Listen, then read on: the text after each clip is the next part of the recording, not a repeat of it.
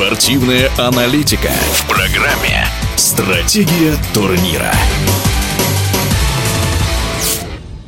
Набирает обороты сезон Евролиги, главного клубного турнира баскетбольной Европы. В этом году, как и в прошлом, Россию представляют три команды. Традиционно ЦСКА, главное открытие прошлого розыгрыша Петербургский «Зенит» и дебютант, точнее вернувшийся в Евролигу после нескольких лет отсутствия, Казанский «Уникс». О первых матчах российских клубов и показанной в них игре мы поговорили с известнейшим экспертом, олимпийским чемпионом Сергеем Таракановым. По его мнению, меньше всего неожиданностей можно ждать от ЦСКА.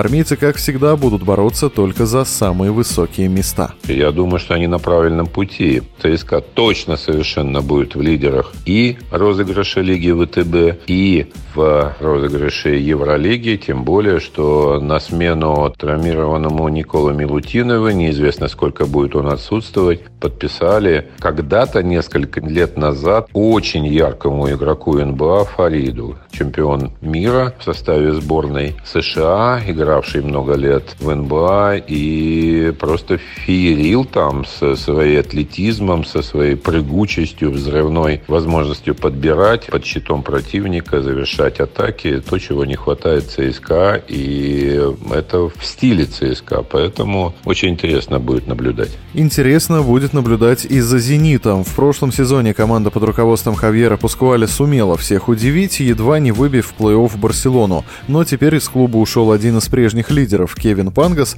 Конечно, «Зенит» заметно укрепился в межсезонье, но, по мнению Сергея Тараканова, эта команда классных исполнителей пока не демонстрирует целостную игру.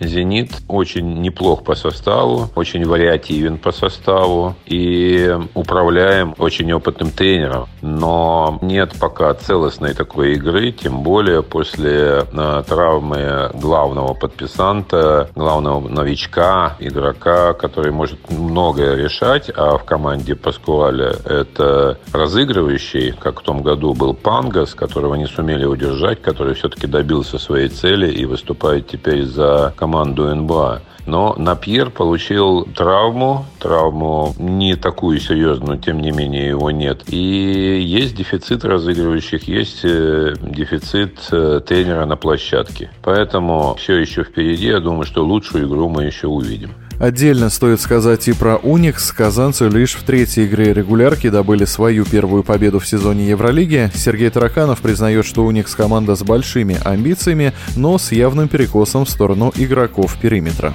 Уникс не совсем сбалансирован, и пока роль первой скрипки, которую отвели, одной из первых скрипок отвели Хорвату Хизоне, которого называют Супер Марио, но вот на роль Супер он пока не тянет. Мне кажется, такое случится и в течение сезона. У него будут всплески хороших игр, но он слишком эгоистичен для того, чтобы вот именно добавить и дать импульс большой команде. Проблема в том, что слишком много игроков, и я бы даже сказал звездных игроков, хороших игроков, которые умеют играть с мячом, но как они будут делить мяч, пока мне не очень понятно. Поэтому будем наблюдать, будем смотреть, но у Уникса есть проблемы. Время справиться с проблемами есть не только у Уникса, но и у всех российских клубов. Регулярный чемпионат Евролиги продлится до начала апреля. О старте ЦСКА, Зенита и Уникса мы говорили с олимпийским чемпионом, одним из самых титулованных баскетболистов страны Сергеем Таракановым.